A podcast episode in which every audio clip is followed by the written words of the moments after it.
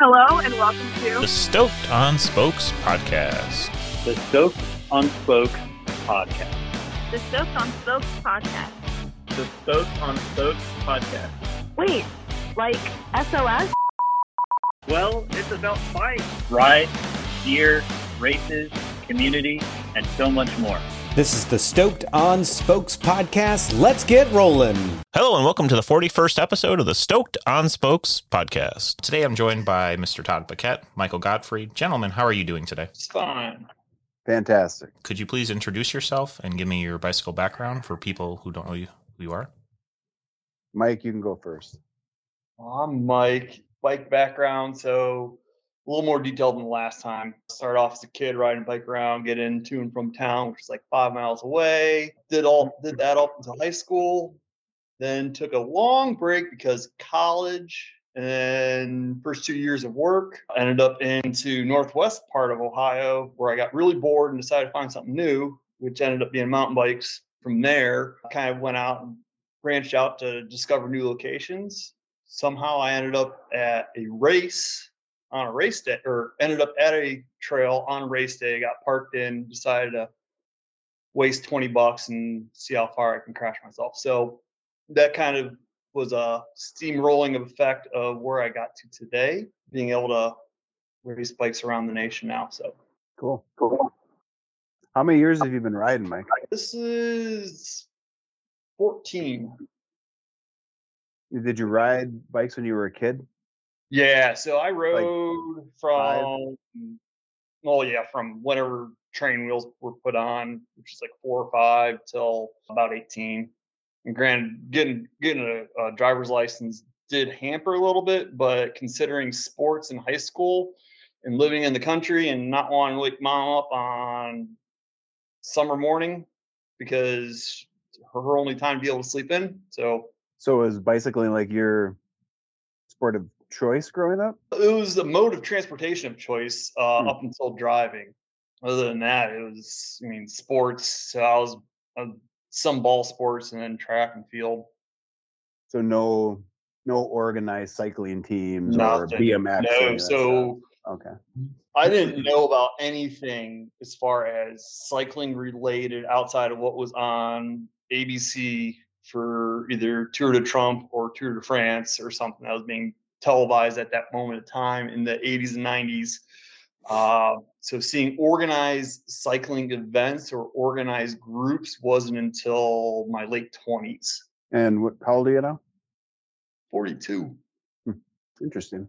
Well, I guess I'll throw in I'll throw my hat in on uh, cycling or bicycle background. Growing growing up, you know, I had a bike like probably a lot of kids did.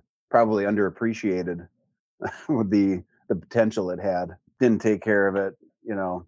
Rode a bike basically like you said, Mike. It was transportation. You know, get over to the friend's house, go from point A to point B, go get a pack of cigarettes or something smoking when I was young, but no competitive background. We didn't, cycling was not a thing in our community. I really can't even think it was much of a thing up here that I, at least that I was aware of at all. BMX a little bit, but once I got out of my teens and was able to drive, the bike was left behind until I got into my mid 30s. And then it was in the, my mid 30s that I had a, I had my second back surgery. 30 days after the second back surgery, I had to have a third back surgery. So I was down for like three months solid. And actually, the way that I came back from those back to back back surgeries was riding a bike, of all things. Like a friend of mine, Todd Johnson, as I was getting released from my restrictions after the second surgery, he's like, because I, I still couldn't lift. That was probably the thing I did the most was weightlifting and strength training, but I could not do that and he said, "Well, why don't we take a ride? You can use my kid's bike." So I used Luke uh, Johnson's bike. It was two sizes too small for me. Ten miles around the city bike path. Went home, got up the next day, and felt like I got hit by a truck because you know because you don't use the muscles, right? From there, it has escalated quickly because that was really just ten years ago. So that that's my bicycle background. So you've always been up in uh, the UP? Well, I was born up here, so I was born in Iron Mountain, '74, and then we we stayed in town the family stayed there maybe my first couple of years. We moved to Gladstone, our south, I guess, or east. Went to school in Gladstone, graduated Gladstone, and then really from the time I left high school until we moved back up here in 09, I think, I was on the move all the time. You know, lower Michigan, back to upper Michigan, over to the Twin Cities, back to Michigan, into Wisconsin, back to Michigan. I was basically moving and following jobs, professional, you know, just career stuff. So, how did you guys first meet? Well, go ahead, Mike. You can tell that story. Fa- Facebook would be the beginning of it. I had a couple friends that went up north to do. They didn't know about the, the hammer. I didn't know about the hammer until last year, but they went up and did uh, Marji Gesick. Uh, and then Joe Lawhorn followed tail not too long after that and did the Crusher the one year. And somehow Todd became one of the people I just started following along. Just, just as someone is a race director, he's trying to get to know people and see what they're doing, see what kind of information they, they can provide. And then random trolling of each other until two years ago when we actually finally met the Crusher. And that kind of was it was a little bit of a surreal moment because then all of a sudden it's like you start putting face to the name and all of a sudden you start realizing the personality is not what you see online kind of developed a little bit more from there so i mean we still kind of troll each other but it's more of todd can really put you back in place without really yelling at you to put you back in place type i mean that's the type of friendship that we have so all of a sudden out of nowhere todd's like going yeah you go go ride your bike on an adventure and come back and talk to me. Oh, okay. so you're talking about 2020, right? That's Mhm. the pressure you're referring to, yeah. Yeah. Yeah. I, that that's probably my my first uh, real solid recollection. I mean, I know we had been connected prior to that, but the thing that stands out the most to me, you'll probably remember this because we've talked about it since then, is something you'd ask something along the lines of, you know, if I'm basically eyeing people up. Because everybody's Oh, coming to, yeah. remember everybody's coming to my house that year because it was the pandemic and every event you know known to man across the world was shut down and we decided that the crusher was in a position to adapt and provide an outlet for people just because of the way it had been structured from the beginning as a self-supported event. So it was basically like hey guys this year it's for real. You actually are on your own. So you know good luck. So everybody had to come to my house to get the beacons and i think also that year you were picking up the passports Yep. which you needed. You had to have the passport to be able to do the event.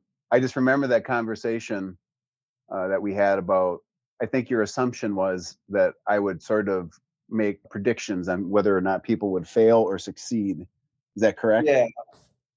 Yeah, and it was it was based off of a conversation in passing with another race director where all of a sudden certain people started getting benefits in, in certain ways or or uh, it was just like all of a sudden people started getting treated a little bit differently if they were going to you know be the preem or, or whatnot and all of a sudden i was like going "D- so when you because i don't know how many people do you end up seeing? Is it about a thousand people?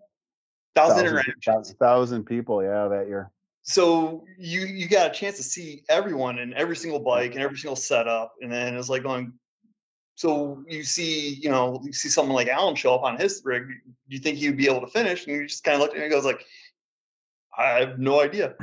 They're going to show up they're going to go. He's going it's up to them it's like if they Yeah. want to finish and they're determined to finish they're going to finish Yeah. I'll never forget that because I do think a lot of times the assumption is that we're all making assumptions about people or predictions.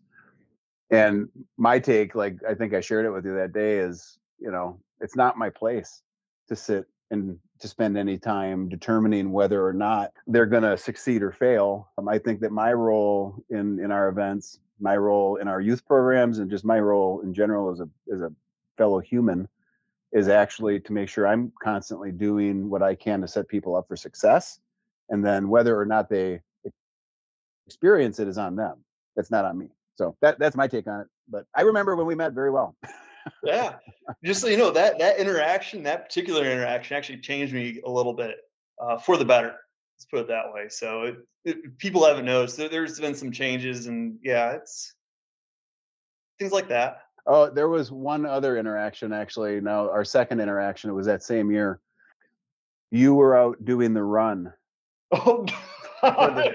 You were out doing the run, right? I think it was the last event for you to, to yeah. get the get the fist. So Allen, he to get the fist, you've got to do the 225 EX. You have to do the 100 EX. Those are both bike rides. You have to do the 40 EX, and then you have to do a 50 mile not fun run. So he went out. I don't. It was in September, like the 24th or 25th or something that fall.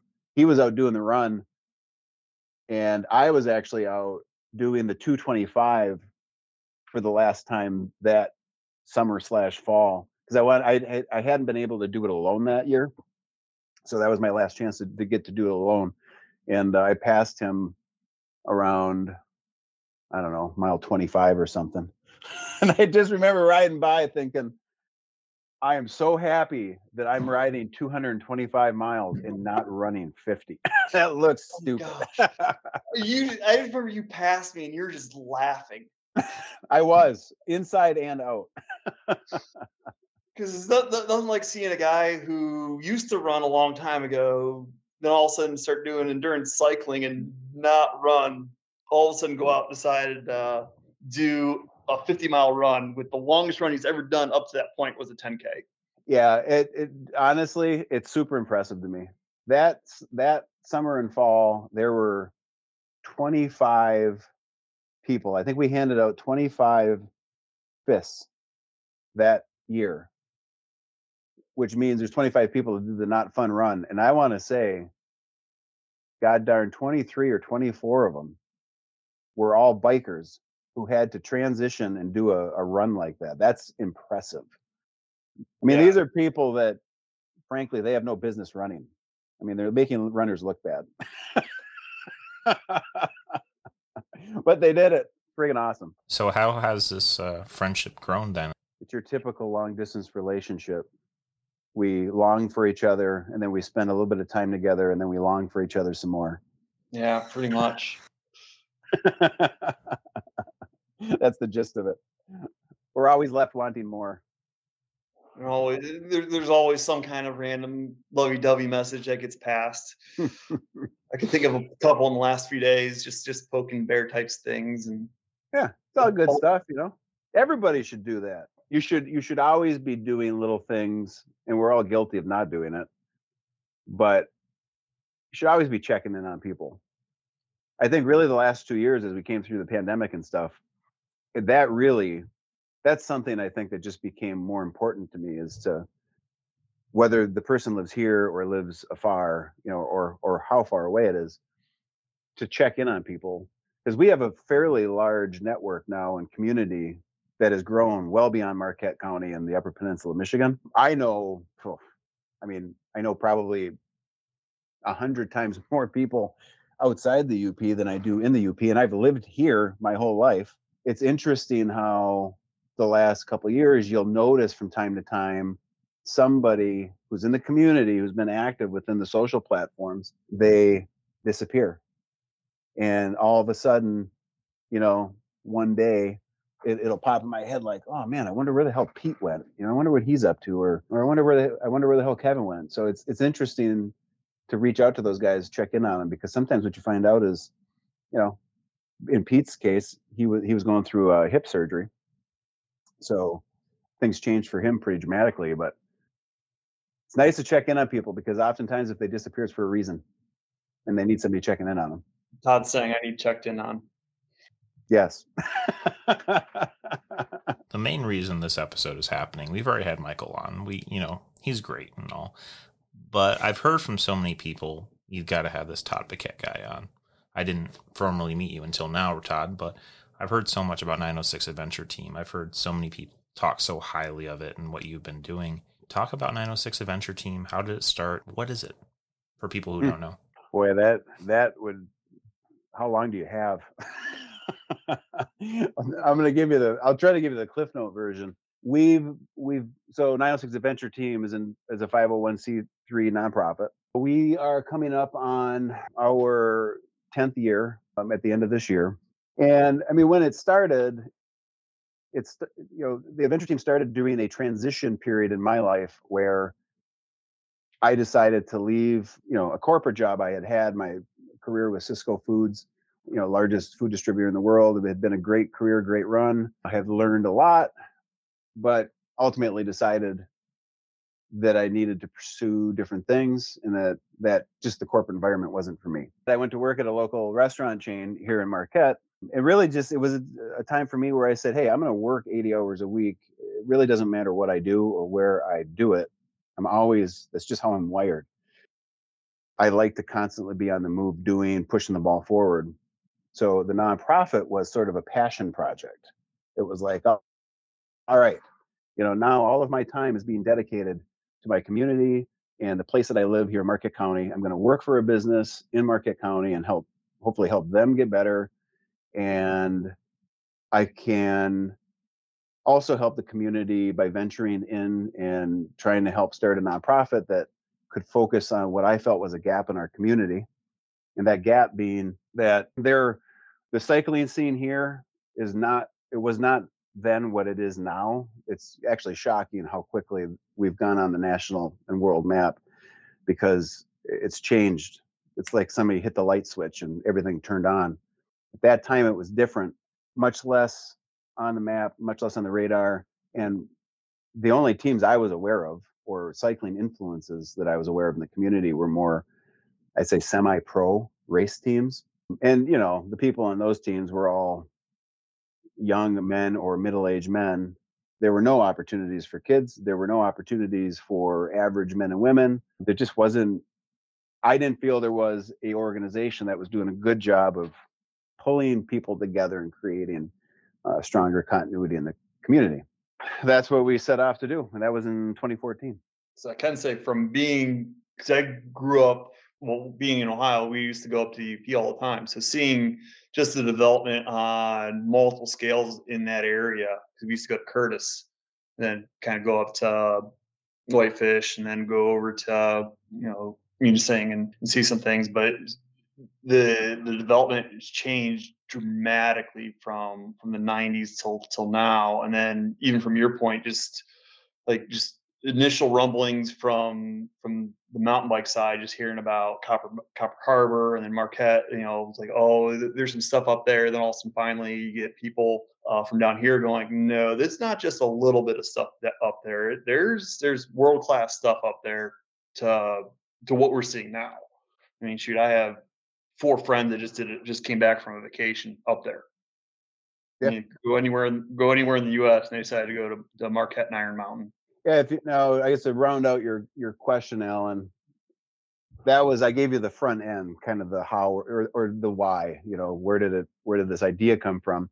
I will tell you that when I when I first started down this path, you know, remember I told you I started on a friend's kid's bike that was too small for me and then things escalated quickly. Well, as things escalated quickly for me personally, I I went right into the race scene.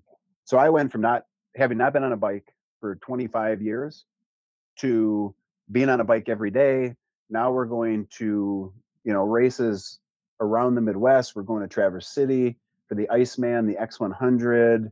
I don't know, some other races down there. We're doing all the local races. We're going down to Cable, Wisconsin for the uh, Czech 40 and the Czech 100, and it's just like full on, full all in on racing. And when we started the youth program, that was our initial conduit to connect with kids and families. It was racing because it's like, all right, let's let's create this athletic opportunity for kids who aren't ball sport kids. And we started going down that path around 20, 2014 and we spent a couple years on that track here locally you know we were basically training the kids to go do all the races we were doing as adults so again ore to shore here uh, iceman down in traverse Check 40 over in wisconsin.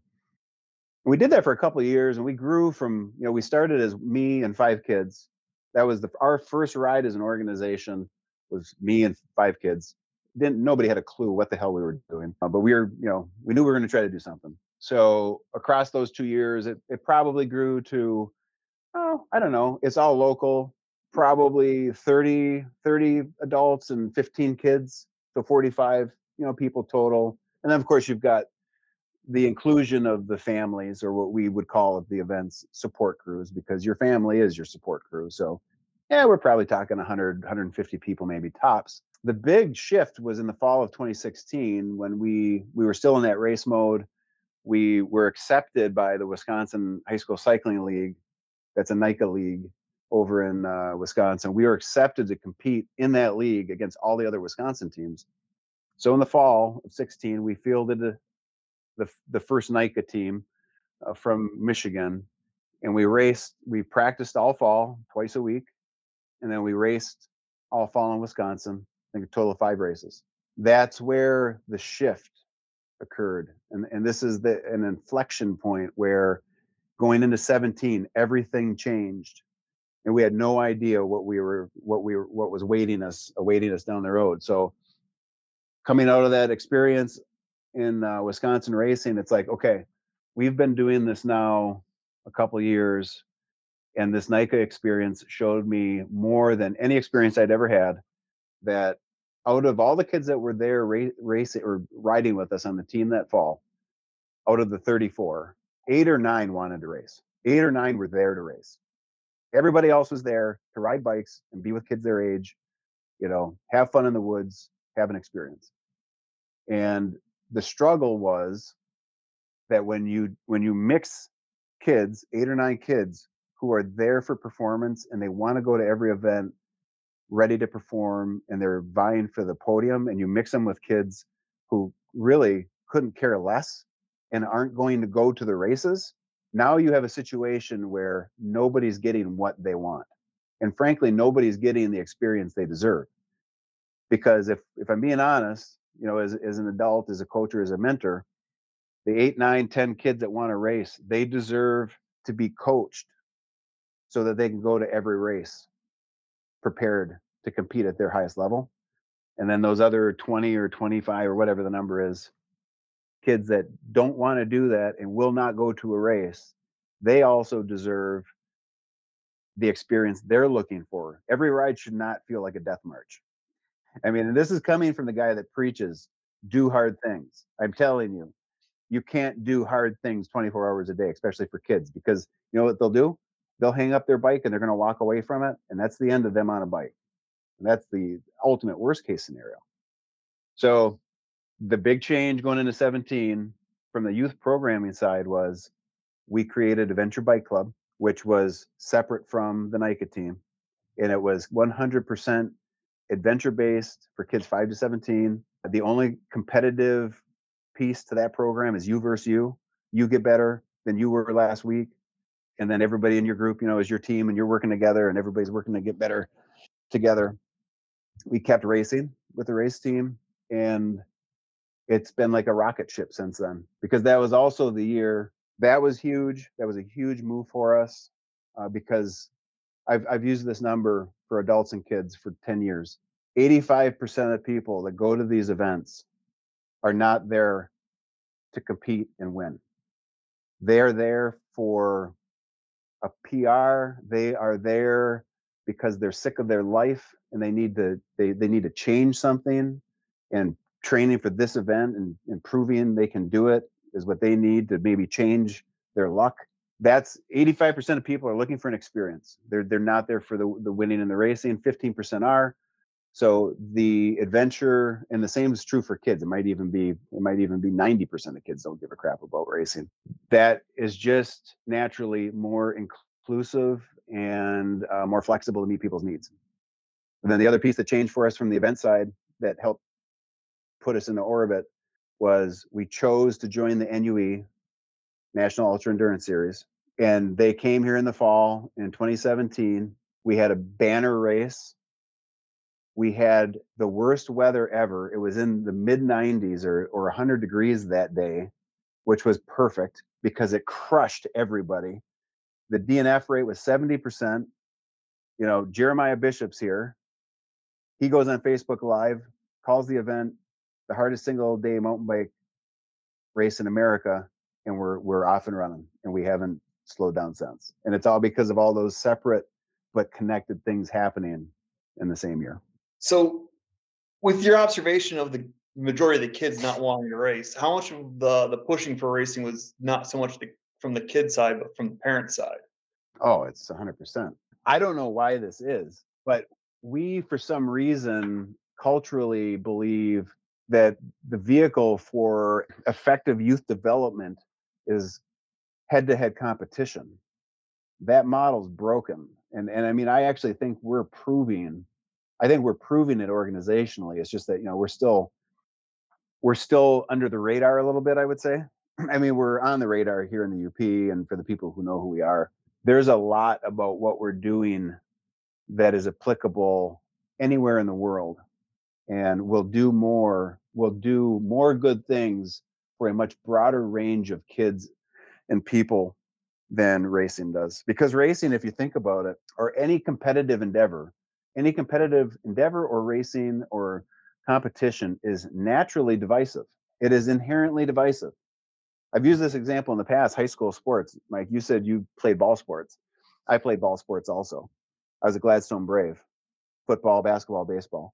And I've and I've shared this story before. Like in in reflection now as a 48 year old father of you know two boys, I I look back and I'm like, okay, I was a Brave and I hated anybody from Escanaba. If you were from Escanaba, if you were Escanaba Eskimo, we were we were just biologically, uh, you know, opposed to one another. Why was that? Well, it was only because of the affiliation between the teams. You know that that local because the two communities they touch each other. So it's like like is the big Class A school. Gladstone's Class I don't know B or C. We're rivals. So somebody's always losing. There's always casualties to competition somebody's always you know there's always somebody not getting what they want so it's just naturally destructive well i can, I can take a step further on that just from looking at it from the competitive side is like outside of opposing teams you get in, individual inside the team and you're you're competing for individual position or individual oh, yeah. placement. So oh, yeah. So I remember there was times, and mm-hmm. I'm not afraid to admit this at this point in time, but there's times I I self-destruct people trying to trying to either take my position or me trying to take theirs, or, or again, it's just you just see that self-destruction within the team, mm-hmm. within the group setting. It just while there's team building occurring, there's also destructive in the individual roles. So that's why I kind of asked the, the that point for for the you know being pushed from the parent side and seeing how how everything's being affected from there and just seeing how the change of structure is actually applicable now. Uh, I'll share some numbers with you. I don't know that I've ever shared these you know, on a podcast. This is this is real data. We are working this year in nine communities. Now, by nine communities, I mean we've got seven that are 906 Adventure Team youth program communities that we're responsible for, and then Lansing is what we are calling an affiliate they are leveraging and utilizing the resources we've developed, our training and our processes. They use all of that, and we are we basically are sort of in this consultative relationship where when they have questions about how to scale growth and what to do next, you know, they'll come to us and they'll ask. So we've got them. That's an affiliate. We're not responsible for them legally or fiscally. And then um, also in Ohio, there's a group over there that that Matt's working with, Shenanigan Cycling, and they just started following our our program training format this year. So there's 600, I'm going to say 675 youth in those programs. And then I'm ballparking this number because I don't have it in front of me, but about 335 volunteers. Okay. Out of that 675 youth number, 30 of them are on the race teams, 30 out of 675. Or I'll say 98% of my complaints and requests for more, more, more, more, more from the org comes from the race side. So, I mean, think about that. It's really crazy how lopsided it is when you consider we're close to 700 kids in three states. Sometimes the hardest piece to run is the race team. That it's telling. I'm sorry, but it's telling.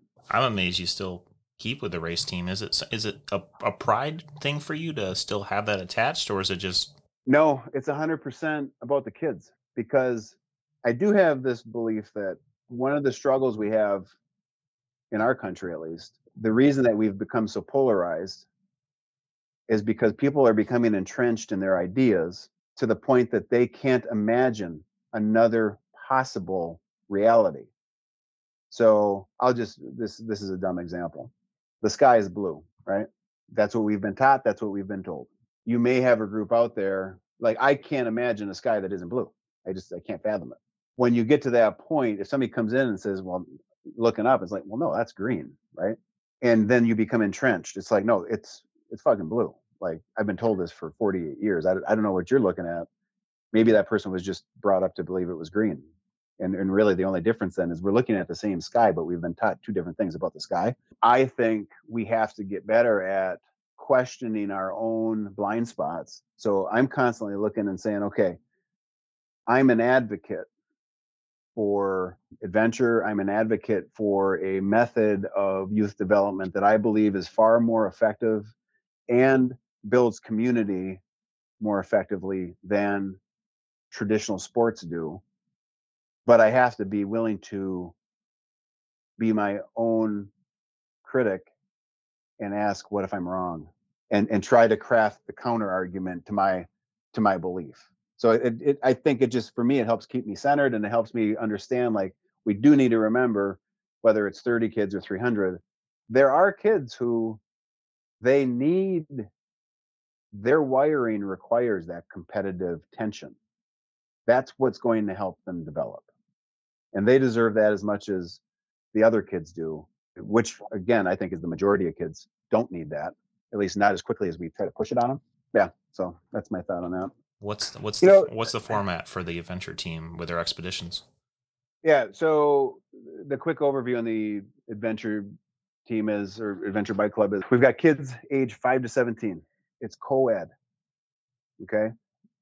That, that's another hot point or hot button for me in sport. I, I here, I was at a NICA race last weekend. I think the intention of the grit ride is positive. Grit is the is the uh, program focused on young girls, trying to increase the number of girls in cycling. So I think the intention is is great. Our girls on our team won't participate in the grit ride. And I believe it's because they've come from a program where we're not doing what most of society does to kids and separating them. We're not we're we're bringing them together and saying we have to show them how to collaborate, work together, behave together, act around each other. And the only reason to do that is to bring them together. Now, I'll be the first to say, you know, if it's a football team, yes, girls and boys, it's a little bit harder to put them in the same team because you know somebody's going to get hurt. Just the physicality, the size of the of the kids and stuff, the power we're talking about. But wherever we can, we should always be creating programs that are co-ed and based on behavior and character development ethics first. What what I see with a lot of initiatives trying to increase women in sports or girls in sport is that it almost it, it almost starts to feel like a spectacle. And by trying to grow it and be and make it part of the whole, they're doing it by by pulling it out and throwing it out separately and treating it as its own thing. But if it's constantly pulled out and treated as its own thing, then you're actually not together. I, I just and and again, you know, I can see there's I'm sure there's multiple viewpoints on this and arguments, but I can tell you that for 10 years we've never treated anybody. We don't deal with labels, we don't deal with categories. It's sign up for Adventure Bike Club and boys and girls will ride together. Our number our percentage of female participation for coaches and for athletes or kids is 45% across the board. There are not many, we'll say, sport centric organizations in the country that can say that. 45%, nearly 50, we're, we're near nearly 50 50. And I think you need to get there because I think a healthy community is based upon the idea that you have men and women, first of all, working together and mentoring together and showing a shared uh, responsibility to lead where, you know, men defer to women, women defer to men. We're not getting caught up in our, all these arguments about who's in control because it's not a thing. Everybody's working together. Control control is not something that they have to battle for. And then by having men and women work together and model their appropriate behavior and communicate effectively and respectfully, they are then modeling the behavior that we are desiring from kids.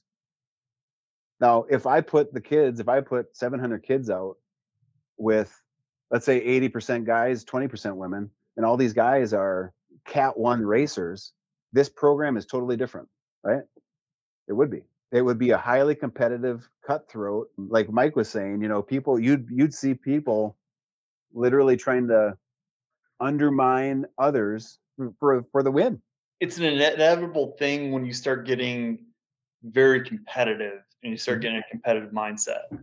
Once you change the mindset, then other things change along the way. Here's here's the thing with competition, and I'm not anti-competition because I'm highly competitive. That's kind of the the irony here. However, I think races and competition, I think what they do is they limit success.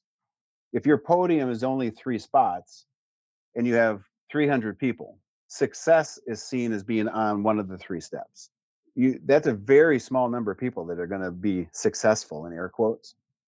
Whereas if you look at our events, where we really don't do podiums, we're we're getting further and further away from it. Like this year, I mean, we'll we'll have some podium shots, but it's actually only because at Marji we have to do NUE categories. So there really are not. We have open cat, open class, open male, open female. There's no kids categories. Like the kids who sign up, they go in the male category or they go in the women's. They're competing head to head with the adults. They're right in the fray with everybody. And the beauty of it is because we're not putting this emphasis on the podium and we're sort of we rewiring the experience and what we deem as being success or successful or what a, a person can have as success is everybody can go to that event with their own personal goals and 10 people could share the same space and have some level of success toward what they went there to achieve. Like we do not have to limit success. So i first noticed that when crusher i was watching first year i did the crusher did the, when i was doing the 225 came rolling up on, on a group of a group of your uh, of the adventure team. I couldn't even tell you the ages and they're out doing the 40 and they're just I would I like to say maybe 10, 13 area, 10, 13 years old. Yep. And were, were they out trying to get a PR? I, I, I, don't, I couldn't tell you that part, but I know the one thing they they were excited about trying to be able to finish this, be able to finish it within within the cutoff. And that was that was their goal. This brief chat I had as I was passing by because well, I forget how many hours we had to get for the 225, and I was I was close but yeah, that that was the big thing. And then over the next few years, watching even with the Marji, watching some of the kids go out and, and going out and doing that, their big their big goal was being able to finish it. And then if they did it the year before, finish it with a better time. It wasn't so much, well, I got fifth or sixth. It's like, oh, I got, I got, I, I, I lost 30 minutes this year, 30 minutes faster this year, or, or I finally moved up and I did the hundred. I saw a few, I saw a few kids, few kids on that one. Yeah, the Marji. Yeah. Yeah. Yeah, we that had the pressure as well. I saw saw a few kids, you know, get all excited that they finished the the hundred. Yep. Well, we had one. Ian Kangas did the 225 last year. Woo! Yeah, he's 15, 16. I mean, Yeah. that, that was and that was their podium was just finishing it. It, Yeah, it wasn't it wasn't even a place. It was just that I finished it, which Yeah, which is yeah. what we all forget over the period of time. Is like you go out and try and do something very hard, and you're like, well, I only got you know 154th out of you know 300 people. It's like, well, but you finish an event that's extremely difficult. the thing with like the Crusher or Marji, or eh, maybe not as much Polar Roll, definitely the two big ones, Crusher and Marji, is that they are going to force you. Like if you're doing the 225, first of all, you're going to be riding through the night. Even if you're one of the fastest people doing it, you're riding through the night. So it forces you to learn new equipment, do ride through the night. You have to equipment plan and resupply plan and be prepared to filter your own water. Like you have to be prepared and more well-rounded to take care of yourself than any traditional event is ever going to teach you to be right? And i'm talking like sprint type you know hour 90 minute two hour races. Nothing wrong with those. I like them but these events are designed to be a little bit different. And for ian i mean if you think about it for these kids who are doing the crusher, whether it's the 40, the 100, or the 225, the skills that they're developing to do those events are going to serve them for the rest of their life. The plastic fucking trophy you get for Little League Baseball, right, that you put on the shelf at the end of the season, I don't think it's nearly as impactful. And I'm not trying to bag on baseball. I played baseball growing up and I love it. I played it up until Legion Baseball. But I just I know the stuff. We just took a group of kids out two I think it was two weeks ago, maybe three weeks ago. 906 kids, as you noted, Mike. We had I'm going to say six coaches, and the majority of the coaches, or, or at least half the coaches, were women. And we had 12, 16, with 16 or 18 kids from age 11. My son was the youngest, so from 11 to 17, went out and did the 40 mile crusher, which is actually 60, and we were out there for nine hours and they had a tremendous day. And everybody by the end of it suffered at a little different level, you know, but everybody smiled for nine hours and 60 miles and just thought it was the greatest thing ever. And as you know, Mike, I mean, the crusher is designed not to be great. it's, it's well, it's fun, but it's it's not fun. Right it's fun to talk about later while you're doing it at times it's like this sucks. Why did i pay to do this? Well even even with the 40 mile like not knowing not like i saw the course i didn't get a chance i have, didn't have an opportunity this year to be able to go up and do it but just taking a look at the course it's like even the 40 mile is is not fun. It's like i was taking a look at what the profile was it's just not fun but you're right. It's the stories afterward. It's like, oh, well, there was this one water crossing. I mean, shoot, Yellow Dog, Yellow Dog, the one um, two years ago, even last year. I mean, you had four different water levels you had to go through, or the Huron River. Again, you had a, you know, what, what were you going to get? Were you going to get a sandbar? Were you going to get, you know, shoulder mm-hmm. deep water? Or no, no one, no one is excited about those things. But again, it's you get excited about talking about, oh yeah, I was, I was I was knee deep in, in the yellow dog crossing through, And then had to go through Mosquito Gulch with, with no bug spray because yeah. I think it helps kids and adults, anybody who does, anybody who participates in the events. I think that the experiences are placing individuals in moments of varying degrees of fear and sense of what would the word be or sense of it not you know, they have the sense that what they're doing is not safe you know frankly some of it is not entirely safe. We've been telling kids in the bike program since we started that mountain biking is inherently dangerous. There's no way for us to ensure you that you're not going to get hurt and the same holds true for the events. But you know when you take a group of kids like uh, we did a couple weeks ago and you go through so i don't know if i don't know if this i don't think this crossing well it wasn't in 2020 the dead river crossing this year the water's really high and it's probably on me i'm going to say i'm 6'2 that water right now is probably mid thigh and it's at the spot where you have to cross it's moving. Like uh I'm seeing a couple videos on that one. Yeah yeah we put in the crusher group you know if you if you go across it and put your bike in the water the the, the current is so strong right now that bike's come it's going to push the bike against you and you might end up going down the drink. So for kids to get to that river and they see that and now they've got this moment of oh my god how am i going to get across that? Right? There's fear there's uncertainty there's problem solving there's got to be teamwork and at some point you just have to go for it. You can't turn back. You're forced forward. To see what that does is they overcome those moments time after time after time and the confidence that it builds in them it's contagious I mean, it's what keeps me doing this. It's it's what'll keep me doing it to some degree, you know, probably for the rest of my life is those moments where you know that kid just leveled up. It's very subtle. It, it you know, it may not pay dividends for the kid until six months, one year, two years later, but you know that experience. You just you can feel that something shifted. And that's what that's what I mean, that's what we're here for, right? I, can go I can give you an easier one. I remember you had uh you you just got back in. I think it was last year. You guys just got fully back to swing for Avenger team at a practice. A kid was having a hard time with an obstacle, kept falling down, kept falling down. Or you just the story that you you had put up was also finally came over and you asked him what was going on, and you know what's the problem. And the kid got all upset because he couldn't couldn't do the obstacles. He's like, oh, I'm going to practice obstacles. It's, it's very hard, you know, can't do it. He's like, so so I, I'm I'm thinking about quitting. He's like, well, right, right now we're going to practice getting up. Like it's all we're Exactly. practicing, just getting up. Yeah. Getting up and moving forward. I think that was a will. I think that's I think that's who that story was. The kids, I mean, what's interesting with the program is that we've become well enough established now and we're we're extremely consistent with our cul- cultural standards and behavior is the behavior ex- expectation is consistent across the organization for coaches, for staff, for kids, for parents.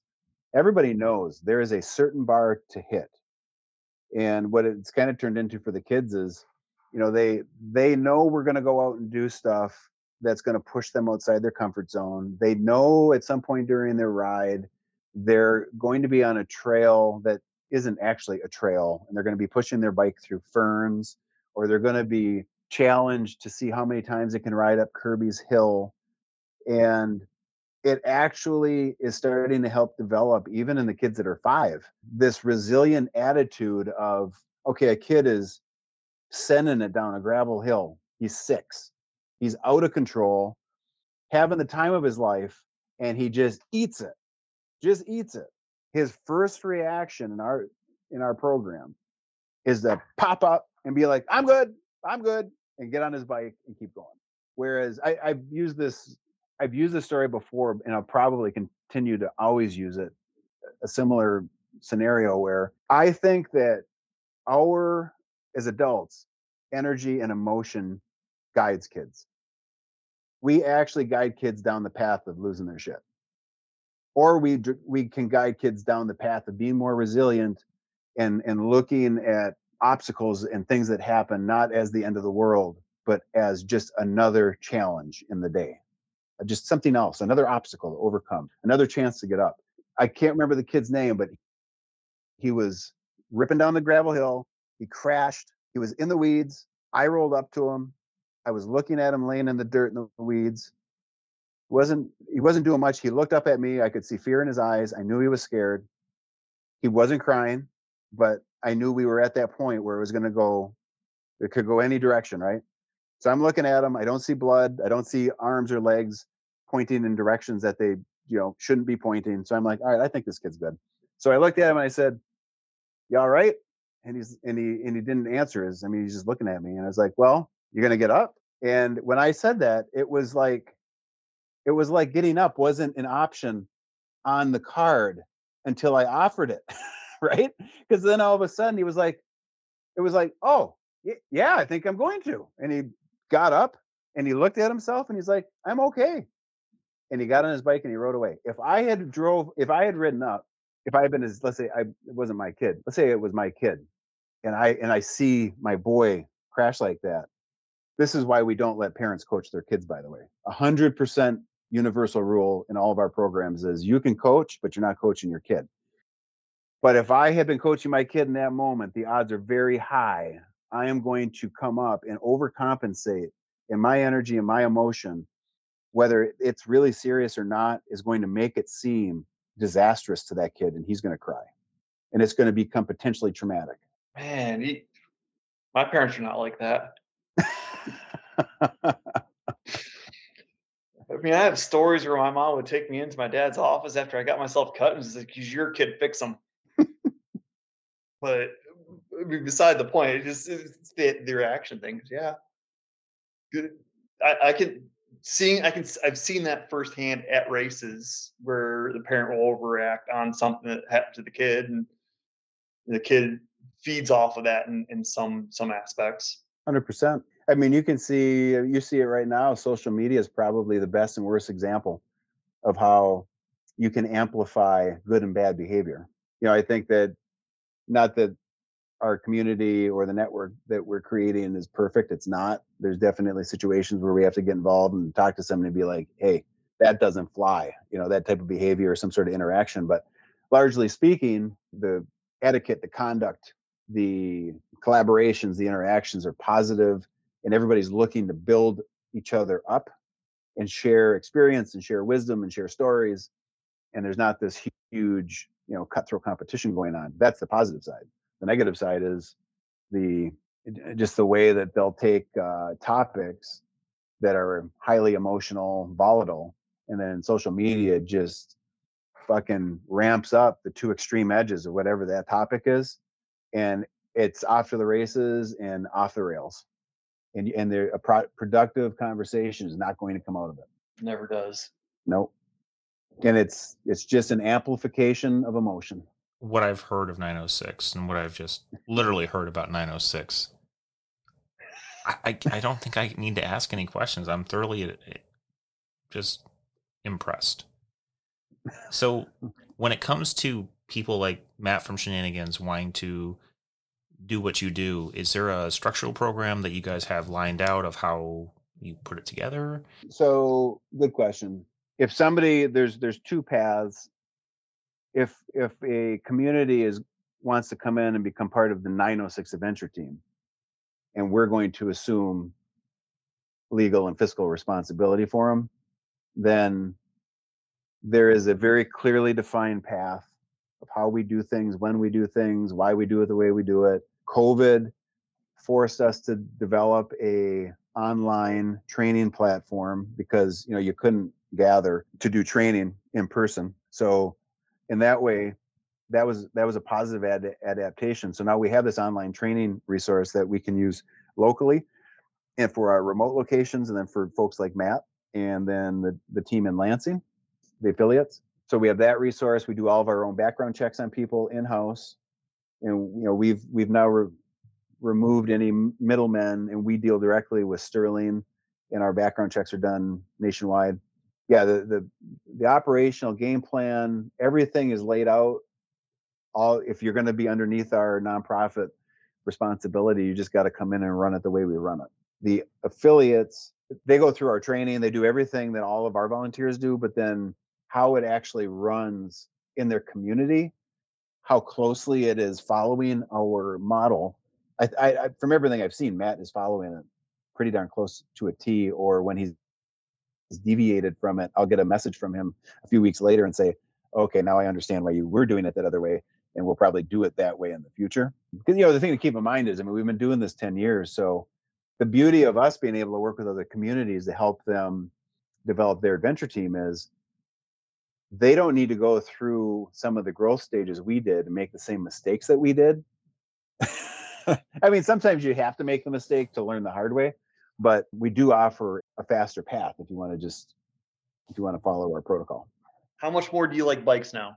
You know, that's an interesting question because for me, I mean, I love I love my bike, but this I don't know if this will surprise you or not. I could I could hang up the bike tomorrow and go do something different as long as I was still working with kids and still doing the same mission because to me it's about the people. It's about the change we're trying to create. It's not about the bike. I could I could do it with a bike, a pair of shoes, a paddle board, a backpack. And I think it's I actually think that it's unhealthy to become too dependent on a object. I look at the bike. I just recently talked about this on a podcast with uh, Josh on Trail Effect. They he was talking to somebody and they started harping on, you know, bicycles are just toys. And that actually, to be frank, kind of pissed me off because we're running a youth program where we're trying to do the exact opposite. And we're trying to teach kids and and parents of kids we need we need kids to help to, we have to help them understand this is this can be a toy and it can be fun but that is not it should it should not be its primary purpose in a child's life. That bicycle is a freedom machine. We've got a mm-hmm. video we did three years ago that literally is titled freedom machine. And that bike can be a gateway to a reality and a life that that kid might otherwise not have if they're not taught what the potential and power of that bike is. For me, it's all about what the bike can do and uh, where it can take you. It's not about the bike. The industry, of course, wants you to believe it's all about the bike and you need about 12 of them. You know, we won't even go down that path, but that's just the wrong deal. Like, here's the thing corporate entities and corporate interests and nonprofit interests, they are both businesses. Okay. You can't run a successful nonprofit if you're not going to act like a business. You can't run a successful business if you're not going to run it like a business. The difference becomes the bottom line of a corporation or the bottom line of an LLC or some sort of private company. The bottom line is all about the dollars and the profit. And every decision that that company and the leadership of that company is going to make will always be driven by that bottom line and how much money they're making. And it's going to be a good thing for you if for a while that company and those people in leadership think that somehow helping you is in their best interest because they're going to do everything they can for you because they think that by supporting you it's driving their bottom line and as soon as they find something else that's going to drive their bottom line they're going to leave your ass behind right that's just the way it works.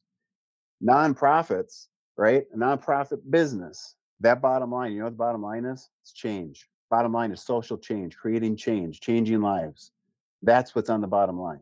You still have to have enough of an economic model to support it but the bottom line for a nonprofit is we need to be changing people. We need to be making things better for people. So that's my rant about the bicycle be- becoming the you know the star of the show it should never be the bike it should be the people it should be humanity it should be community I saw that one coming. tee it up I saw I saw that one coming.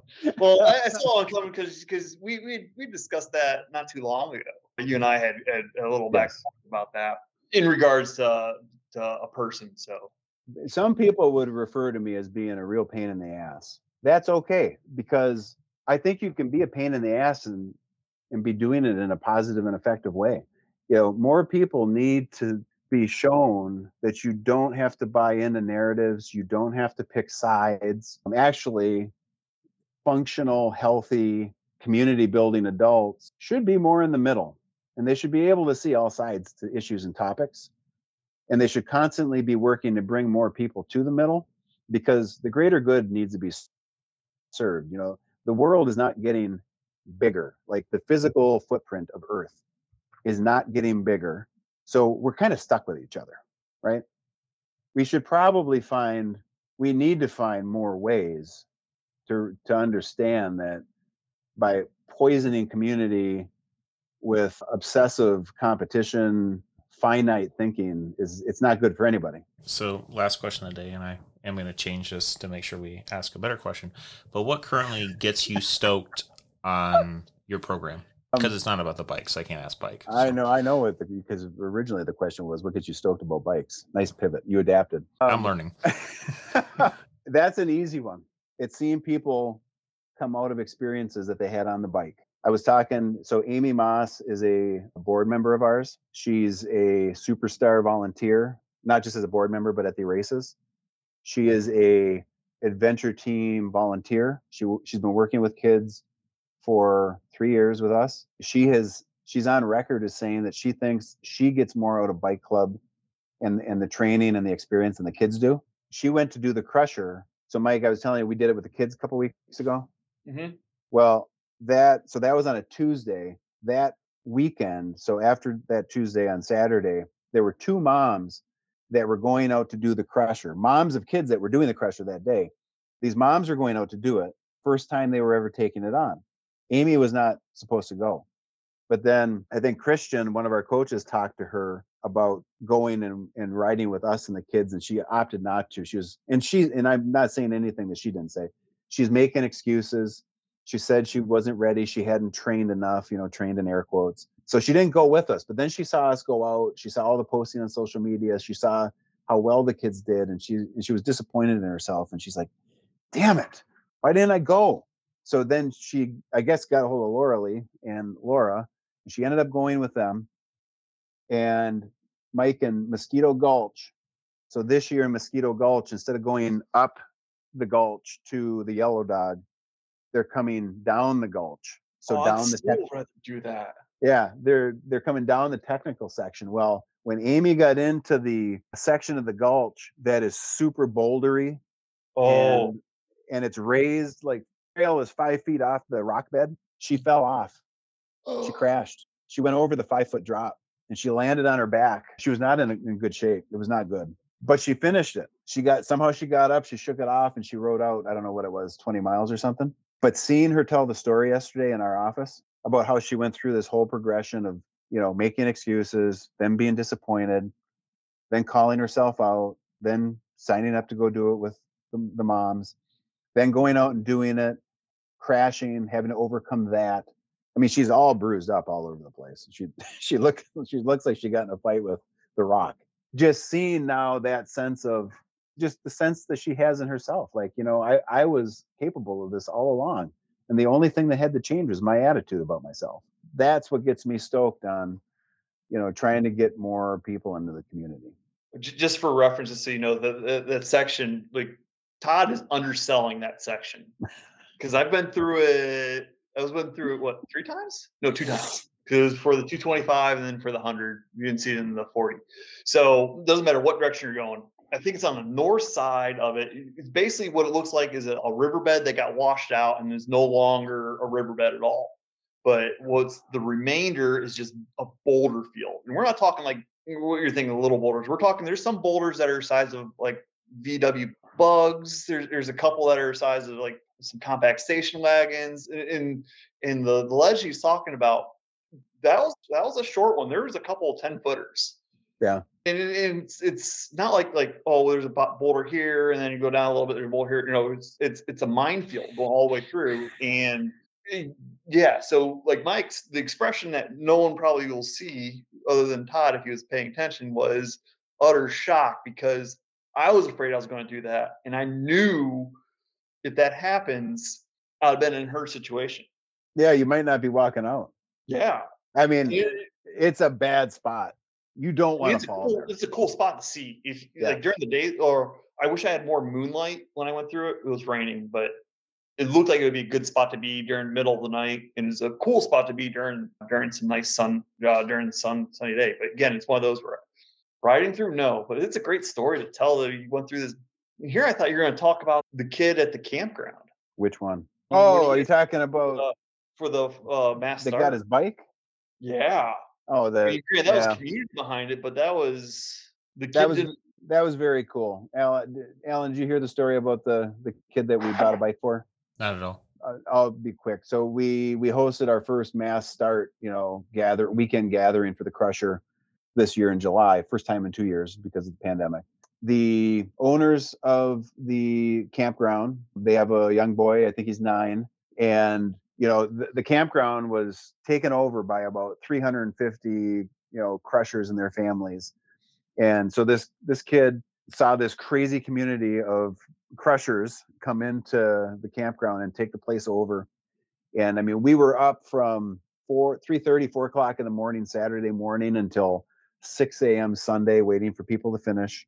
You know, so he and his family are watching all this happen. And I talked to Ellen on Sunday when we were wrapping up, getting ready to head out, just to make sure that, you know, we had cleaned everything up and she was happy with how things had gone. And she shared a story about how her son was so inspired by seeing everything that went on that weekend for the crusher and then realizing that there were kids who were doing it because there were quite there were a bunch of kids that did the 40 and you know he saw the kids finishing so he told his mom he's like mom i think i could do the crusher i think i could be a crusher too you know so he started writing a christmas list because he doesn't have a bike so everything on the christmas list was a bike and a helmet and fancy glasses and a backpack and all this stuff that he saw everybody you know using through the weekend I thought it was a great story. So I came back on Monday in the Crusher private group on Facebook and I just shared the story about Jackson. And, you know, I thanked the community for potentially inspiring this young man to join us next year because we're going to go back there again. And within 20 minutes, I had been sent a thousand dollars from, I don't know, 15 people to buy the kid a bike and everything he needs. It was nuts so I brought he he ended up being gone for part of the summer in Cincinnati to go see family. But I brought the bike and all the gear and a crusher jersey to him two weeks ago, and his mom's been sending me pictures and videos of him riding the bike every day since. Yeah, just just the ambassadorship of, of the kids of, of the 906 uh, kids out there, just Yeah. inspiring someone else to you can you can go out and do that. Well, it's it's you know getting people to do things that they didn't think that they could do is actually not as complicated as you might think it is. What you need to do, and this is why I think we've been successful, is you need to be exceptionally good at storytelling. And you and you can't be too proud to tell the stories. And Mike, you've seen all the stories that we tell. Everything we do is all story based and it's and it's sharing. And then what happens is people are connecting with these stories through social media or other means and they'll read the stories and while they're reading the story they're looking at the person in the picture and and they're connecting with the person because they're thinking well shit she looks just like me i mean if she can do it i can do it or you know they might see a guy like a dad who you know when you look at him you'd never think he'd be doing the crusher he has a couple kids he goes out he does a crusher with his son and now there's a dad at home who maybe he played ball sports and was athletic in high school and college but then you know family life happened and you know th- this idea that adventure and all of this physical fun training for life type stuff ends you know there's this this narrative that you you got to go do the you got to go be a dad you know you don't have time to do this stuff. But somebody might see you know brandon evans who looks just like him but this guy's at home on the couch doing nothing. And that guy might be like well shit if if brandon's doing it why can't i? Right? So it's all about connecting people and stories and experiences and just helping them see like there's people just like you doing this. And if they can do it you can too but the first thing you got to do is you got to get up off the couch and the second thing is you got to start showing up and it and it isn't you know it isn't going to be all roses and rainbows that's for sure especially if you start doing stuff like the crusher and Marji Guys, thanks for coming on today. Any last words? I got one thing I want to say. I have a shirt on that says there is no finish line. And people sometimes struggle with wrapping their head around what do you mean there's no finish line? There's always a finish line. Every race has a finish line. So it isn't literally saying it's not saying there's, there's no finish line. Obviously at times there is. But the phrase there is no finish line, I just I want people to understand there's there's two ways to look at it. There is no finish line in the context that if you are doing something and failing, you just have to keep getting up and, and trying again. It's kind of the growth mindset, the power of yet, right? If you fail one time, that's not the end unless you quit. If you get back up and you go again, you know, you're just you're one step closer to being able to do it. So that's in that context, that's what I'm talking about. There is no finish line. Like, okay, you failed. You you quit that race. Big deal. It's it's not like you're not going to be determined by that moment for the rest of your life unless you allow that to happen. If if you quit at this moment, then yeah, that's the finish line and you know who knows where it goes from here but you you got to stop worrying about finish lines and you just in, in failing and just get up and keep keep after it and then the other piece on there is no finish line is the other way to look at it is let's say you go out and you do something really hard and you finish it. I hear people say well i checked that off my box. I don't need to ever do anything something like that again. That is also incorrect.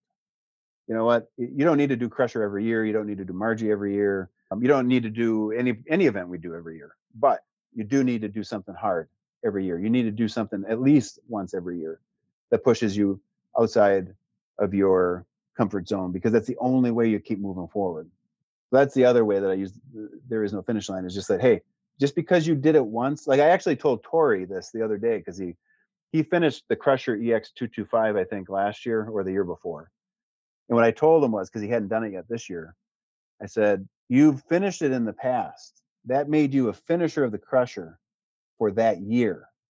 You need to earn it again this year to say you're a finisher. And that's definitely my mentality. You can't live on your laurels. You can't live on something you did five years ago. That's a losing. That's that's an ingredient uh, label for losing. If you look at losing and it had an ingredient label, it would be the first ingredient would be complacency. That's complacency. So there is no finish line. Just because you get there once doesn't mean that that you have nothing left to prove. You got to keep getting back after it. I'll shut up now. Mike, you got you're gonna leave drop any wisdom on us here at the end, bud? How can I drop wisdom after that? Come on, just I mean, make I mean, the up. world's the world's never safe, and there you know, the no finish line. I mean, shoot. can you I got nothing after that one. can you see what's on the wall behind me, Allen? Yeah, Yeah. because I got Yeah. it sitting up over on my. Uh, I got Ah, the poster go. on my fridge. Yeah, there you go. Yeah, this is great, guys. It was great, Mike. Great seeing you, Allen. I Thank you for joining us on this episode of the Stoked on Spokes podcast. If you enjoyed it, please like, subscribe, rate us, and tell your friends about it. Check out our Patreon page for additional bonus content and follow our Instagram and Facebook to stay up to date on all the things we are working on. Until next time, just keep rolling.